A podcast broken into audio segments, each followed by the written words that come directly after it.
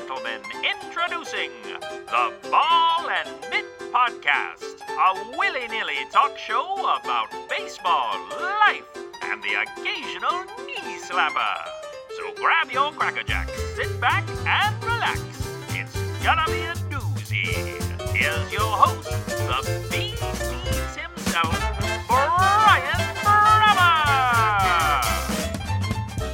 baseball fans, welcome to episode one of season two of the Ball Mitt podcast. It has been about two months, I think. My last episode of last year was before Christmas, maybe December 15th, 16th, something like that. And I had to take a little break. Uh, one, because I didn't think there was enough going on. You guys don't want to hear about all the rumors of who's being traded. You know, every day there was a new rumor coming up. Hey, Manny Machado is rumored to be talking to the Fayetteville Woodpeckers, or you know, Bryce Harper's rumored to, be going to, I don't know, the Trash Pandas. Like it was, it was just silliness after silliness, and I, I don't really think anybody knew what was going on except for a couple people. And we'll talk a little bit about those trades here in a bit. But I actually, surprise, had to relocate back to Raleigh, North Carolina. Denver was awesome.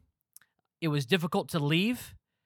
Uh, there's just some circumstances that were outside of my control. I don't regret it. Sometimes, you know, when you want to do something, you just have to take a calculated risk. And I loved being out there. And I was a little conflicted because usually when you leave a location, it's because you didn't enjoy it or there's something about it that you didn't like.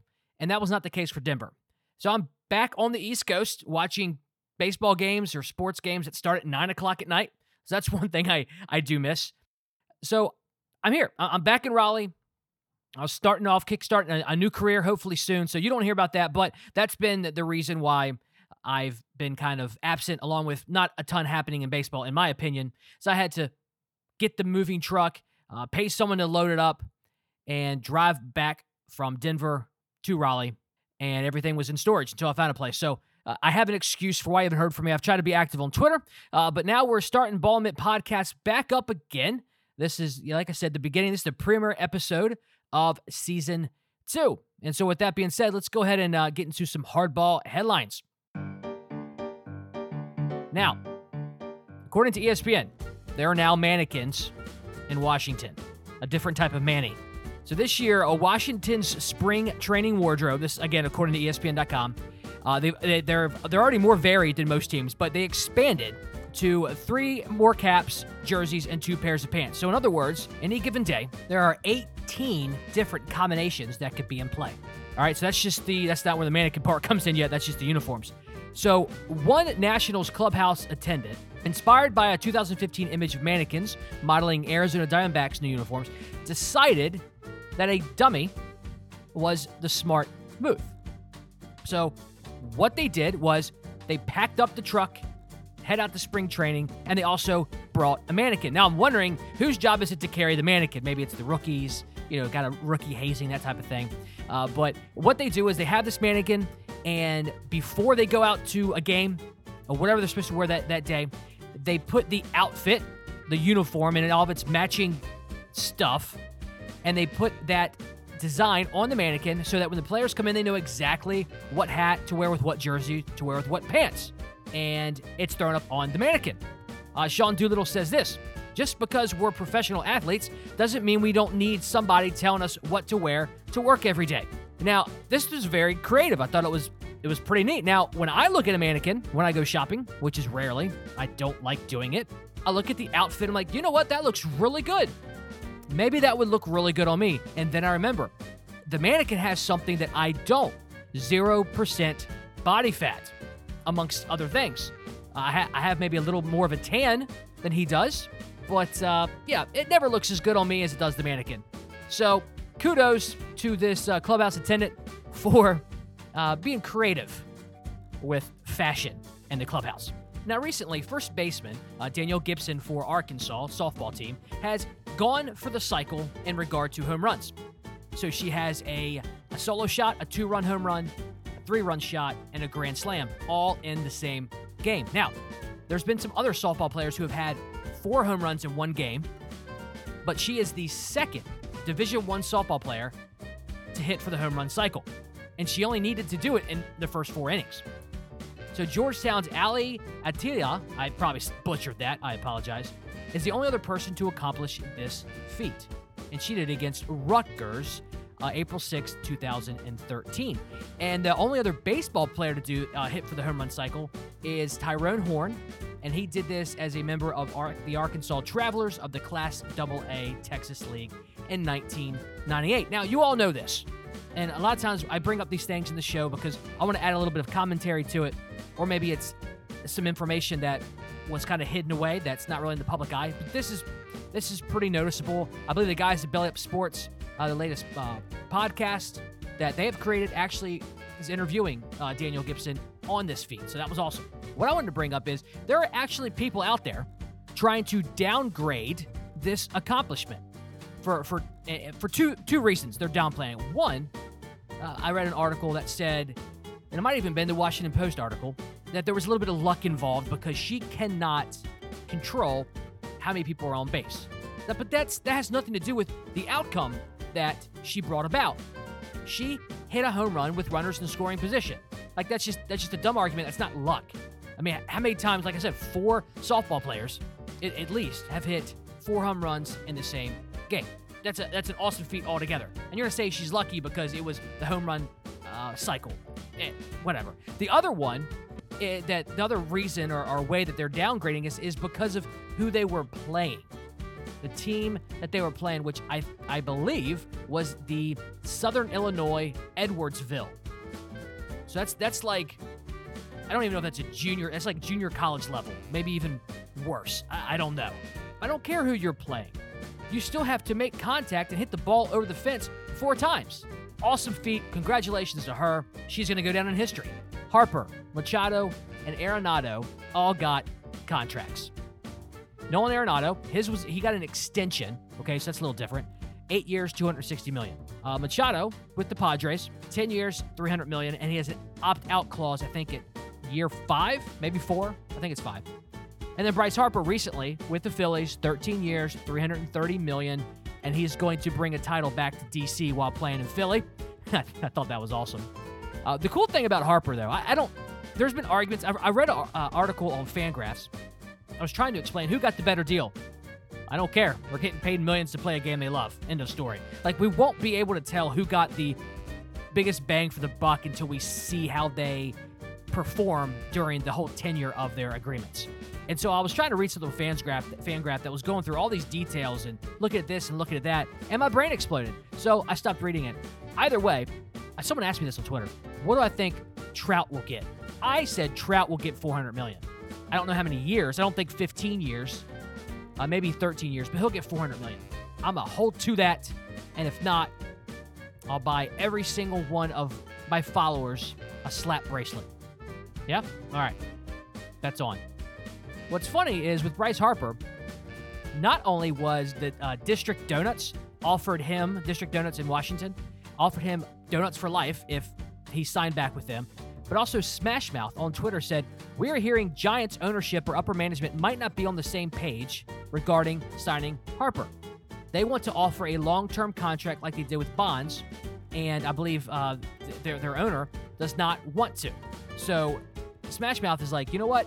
Step up. This is your team, not some slappies from the Dodgers. And none of those came true. Bryce did not go to the Giants. I'm having a hard time talking today. He did not go to Washington. He went to Philadelphia. So you guys can take those donuts and smash them into your own mouth. See what I did there? All right. Angels recently got out of a contract about their concerning their stadium. So this is according to NBC Sports.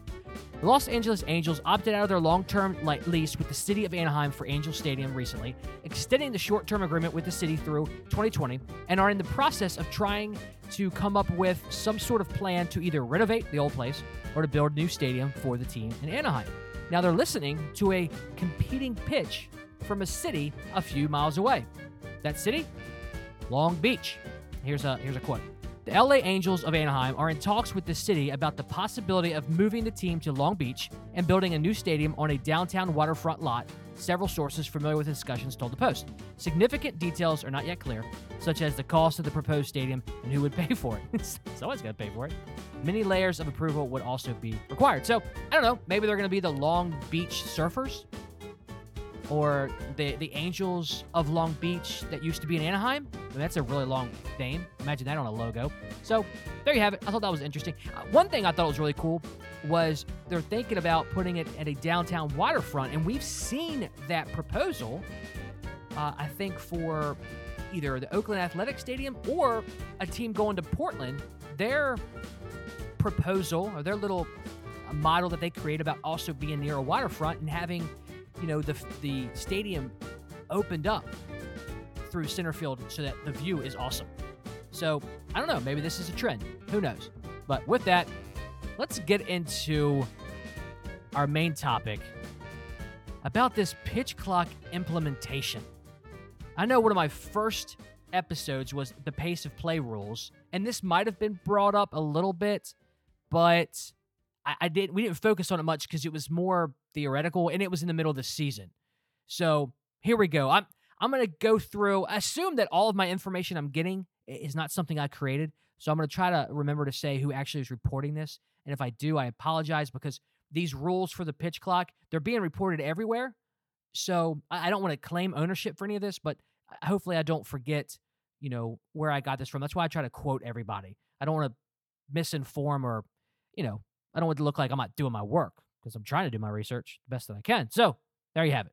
According to Baseball America, what we're going to do is we're going to go over kind of how they're using the pitch clock in spring training, what the rules are going to uh, going to be, or how they're going to be enforced, the different caveats, and then I want to go from there about talking. You Buster Olney has brought up an idea, and then us thinking about well, how does this affect the batters? But then also uh, one of the last things I want to talk about for a little bit is is the pitch clock even the solution, or is it the time in between pitches? Is that the problem even, or do we have another problem? And then I'll go from there, and we'll wrap it up with some some juicy news. Okay, so here's the pitch clock implementation. A 20 second pitch clock will operate without enforcement in the first spring training games to get players and umpires comfortable with ignoring it. I mean, with the clock. Umpires will issue reminders to hitters and pitchers who violate the rule but no ball strike penalties will be assessed. Third, later in spring training, umpires will be instructed to issue ball strike penalties to violators pending negotiations with the Major League Baseball Players Association. So that's kind of the the three steps that are being implemented to get people used to this horrific thing called a pitch clock. Other caveats to the rule are as follows. Pitch clock timer only starts after the first pitch of the at bat. Number 2, the clock starts once the pitcher has the ball in the dirt circle around the pitching rubber and the catcher is in the box. Number three, before the 20 seconds are up, the pitcher must begin his windup or motion to come set. The pitch itself doesn't have to be thrown before the 20 seconds are up. Any pickoff attempt, number four, any pickoff attempt, wild pitch, or pass ball would reset the timer, as would even feigning a pickoff throw or stepping off the mound. Five, the timer won't be used on the first immediate pitch after a foul ball, a dead ball, or a mound, mound visit. Number six, the timer won't be used on the first pitch after time is called, though, if time was called solely for purposes of resetting the clock or changing a baseball, the timer shall start on the umpire's signal. So let's go ahead and, and implement a silly rule and then have sub rules to that. Does that make sense? That's not convoluted. Now, Manfred can make an executive decision on this if he wants to but he prefers to come to an agreement with the Players Association. Rule 5.07c in the MLB rulebook already stipulates that the pitcher must deliver a pitch within 12 seconds of receiving the ball when there are no runners on base. However, that rule also states that those 12 seconds begin only when the pitcher is in the possession of the ball and the batter is in the box alert to the pitcher. So I, I wanted to mention that other rule because that's not even being implemented. It's the, just because it's in the rule book doesn't mean it's actually being enforced. There's a lot of stuff in the rule book that isn't enforced or people don't even know about. Mentioning this pre-existent pitch clock, quote unquote, and the fact that it's not even being used It, it, it doesn't it doesn't mean anything. It just means that okay, you have the actual physical clock up there, but does that mean it's still going to be used and implemented? I don't think it's going to be. I don't care what you put up there.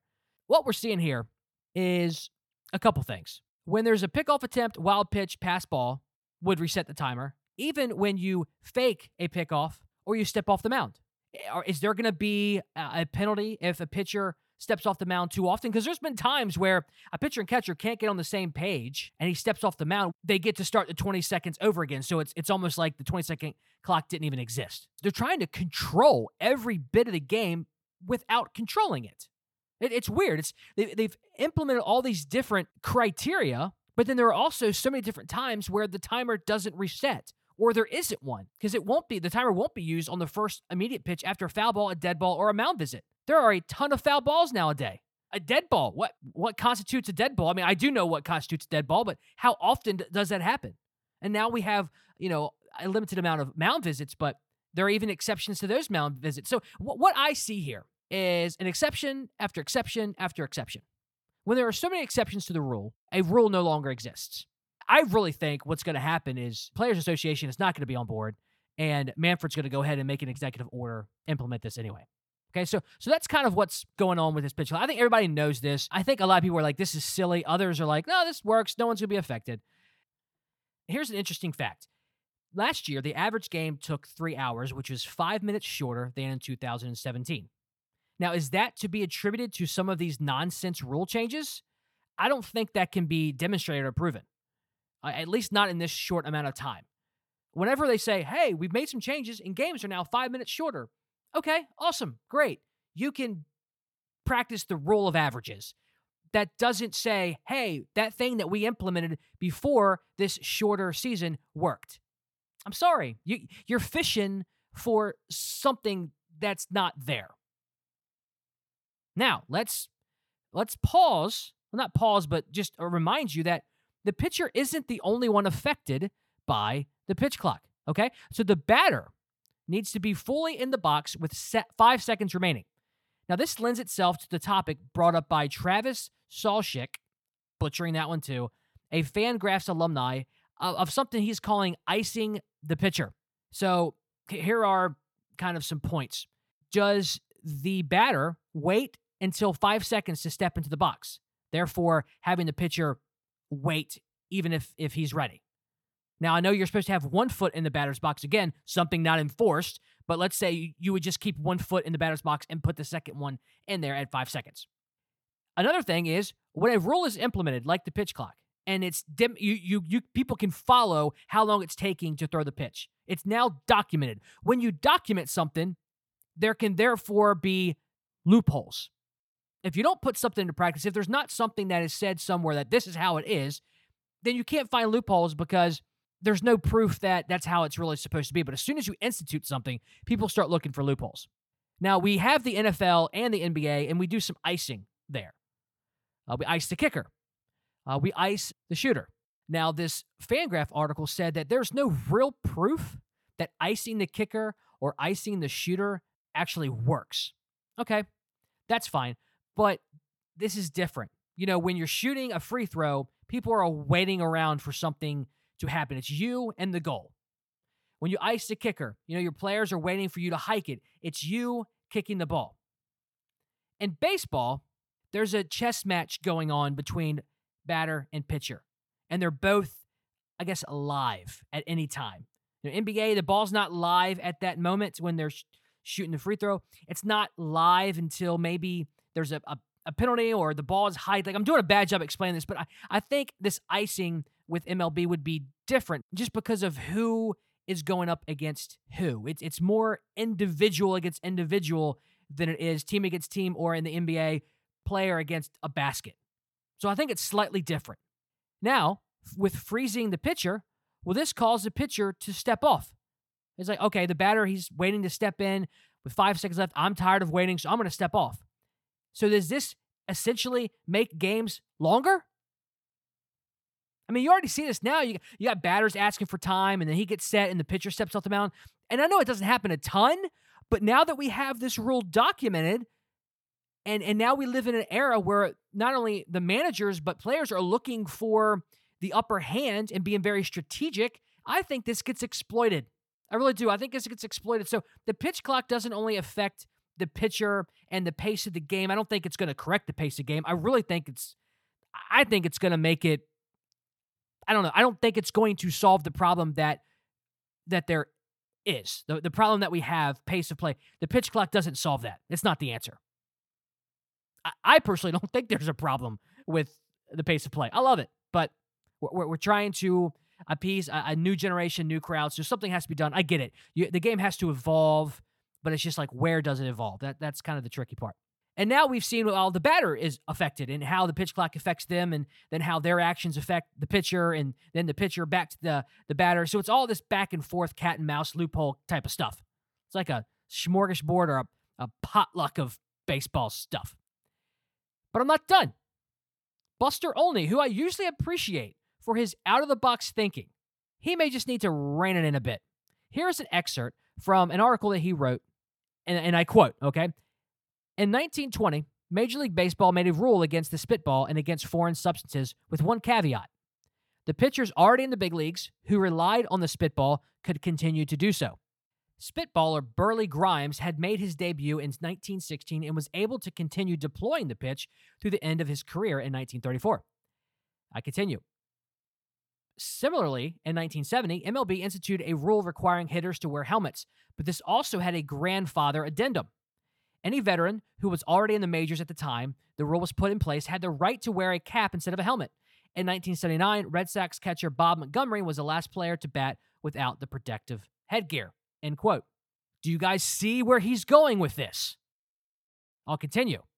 Now, Max Scherzer has been pretty adamant about his disdain for the pitch clock, saying things such as having a pitch clock, that's just messing with the fabric of the game. And there's no clock in baseball, and there's no clock in baseball for a reason. So, the issue that comes to my mind is the veterans are feeling like Manfred is forcing change like a hammer, to use Olney's words. Just hammering it into them. Change, change. So, what does Buster suggest? Well, you asked for it. Here's a quote. So, it might be good for Manfred to soften the impact of the pitch clock and stay in the box rules make them apply to players who arrived in the big leagues after 2015. The others can be allowed to play at their own pace through the end of their respective careers. What? I understand the grandfathering rule, but its connotation is a bit insulting when literally applied to people, in my opinion. Okay, let me explain that. It's not like being grandfathered into a mobile plan or a change in any type of service or technology. Okay, being grandfathered into, oh, I had free texting and you're changing that, but because I'm grandfathered in, I can still get my free texting. That's a, it's more of a service, but this is different. When you're grandfathering in somebody who's an actual person, I think it's kind of negative. Again, here's here's a quote from Olney. It might be that the accelerated pace of the younger pitchers and hitters, pushed by the pitch clock, will nudge the veterans into unconsciously speeding up their play, or maybe it won't. But either way, the games will gradually move along at a faster clip as more and more youngsters accustomed to the pitch clock are promoted and the older players graduate into retirement. Pretty much appease the old guys until they're no longer a part of baseball. So eventually they're going to fade away and we'll forget them, they'll forget us, and everything will be right with the world. Sometimes I wonder the people who write things about baseball even enjoy the game. I really do. And again, this is overgeneralization, but I just didn't like this. So he says that everybody will get over it and move on, like the home plate collisions and the slide rules. Um, I don't think anyone is over those. They still change outcomes. Managers are still getting thrown out of games because there's no way to interpret these these rules that people aren't over yet. Like this isn't that simple. Having two sets of rules for a temporary period of time, I don't care how short, is utter nonsense. The definition of that word means it makes no sense. Stop with all this tinkering every year by adding more and more rules that no one is going to enforce anyway. Just stop it. There are already so many rules in the MLB guidelines that are either ignored, up for interpretation, or not even known about by the majority of people on planet Earth. I vote we start taking rules out, honestly. Clean it up a bit. Listen to this. According to Reader's Digest, I got four interesting facts for you. In Connecticut, a pickle cannot be sold unless it bounces. According to a 1948 article, this law became a necessity after two scheming pickle packers tried to sell pickles unfit for human consumption. Connecticut's Food and Drug Commissioner at the time proclaimed that a real pickle should bounce when dropped from the height of one foot, leading to a new state regulation. In Georgia, for chicken chompers in Gainesville, finger licking is not a suggestion, it is mandatory. Thanks to a 1961 law added to the city code as a publicity stunt, it is illegal to eat fried chicken in the poultry capital of the world with anything other than your fingers. A tourist was arrested for such a chicken forking violation in 2009, just 10 years ago. In Iowa, I can't believe it's not a misdemeanor. Any person who attempts to pass off margarine as real butter is guilty of a simple misdemeanor in the state of Iowa, punishable by up to 30 days in jail and a $625 fine. In Maryland, making road rage even ragier, it is illegal to swear or curse upon any street or highway in Rockville, Maryland. Anyone caught swearing faces a misdemeanor charge, effectively having to add $100 to the city swear jar. I've driven in Maryland. I've seen how people have their road rage. If that was the case, we'd have enough money and the city swear jar to buy a decent baseball team. Now, I bring up those stupid, silly rules because they're silly. They're dumb. They're antiquated. And I think there are a lot of rules in MLB rulebook that also need to be just obliterated, set on fire. But instead, we're actually adding more of these nonsense rules to the rulebook because we want to fix a big problem really quick. And then we just hope people forget about it. I don't I don't think a pitch clock solves the problem. And, and I even mentioned earlier, I don't even know if we've got a problem with the pace of play. As far as the branding of the league, yeah, but I did read this article on uh, Axios Sports posted by a friend of mine. This short column believes that baseball may, in fact, have a foul ball problem. So let me give you some, some partial quotes here. Over the last 20 years, the number of foul balls has increased by 11.98%. To put it another way, there were almost 14,000 more foul balls in 2018 than there was in 1998. Things have gotten so out of hand that there were actually more foul balls than balls put in play in each of the past two seasons. There were 26,313 more pitches thrown in 2018 than in 1998, which is the equivalent of adding 88 games to the schedule. And roughly half of that growth can be attributed to foul balls. So, what's happening? Pitching keeps improving. Pitching velocity and breaking ball usage continue to increase, and the game is more specialized than ever. The result? Tougher at bats, and in turn, more wasted pitches. The fields are shrinking. Okay, Fangraphs compared 21 current stadiums with their predecessors and found that foul territory had decreased by a whopping 20.5%. Bottom line, again, according to Axios Sports, shockingly, a pitch clock might not be the answer to baseball's pace of play problem. I thought that was a very interesting article. Just think about it. You know, hopefully it could generate some some great discussions on Twitter um, or email or, or whatever. There's problems in every sport. But I think we're tackling the wrong one and instigating the, the, the quick fixes. I, I just, I want us to think a little more about this. This is America's pastime. It's our treasured game. It, it requires more thought instead of just adding something temporarily and then taking it away or not even enforcing it. I, I just, I think it's inconsequential. Now, that's all I've got for you today, except for one juicy bit of news. According to today.com, The Sandlot will return as a TV series with the original cast members. Writer director David Mickey Evans said on the Rain Delay podcast that the TV series, which will run on an unnamed streaming service, will bring back Smalls, Ham, Yeah Yeah, and the gang, but this time as adults in the 1980s. He says, I already got all the original cast members back. It takes place in 1984 when they're all about 33 years old and they all have children of their own, and that's all I can tell you. As if all this wasn't great news enough, a prequel to the hit film is currently in development. Have an awesome week. I'm out. See ya. Well, folks, that's a wrap. This has been a Ball and Mitt podcast production. Take a gander at our website and remember to follow us on Twitter and subscribe to the show. Thank you for tuning in. Farewell, baseball fans.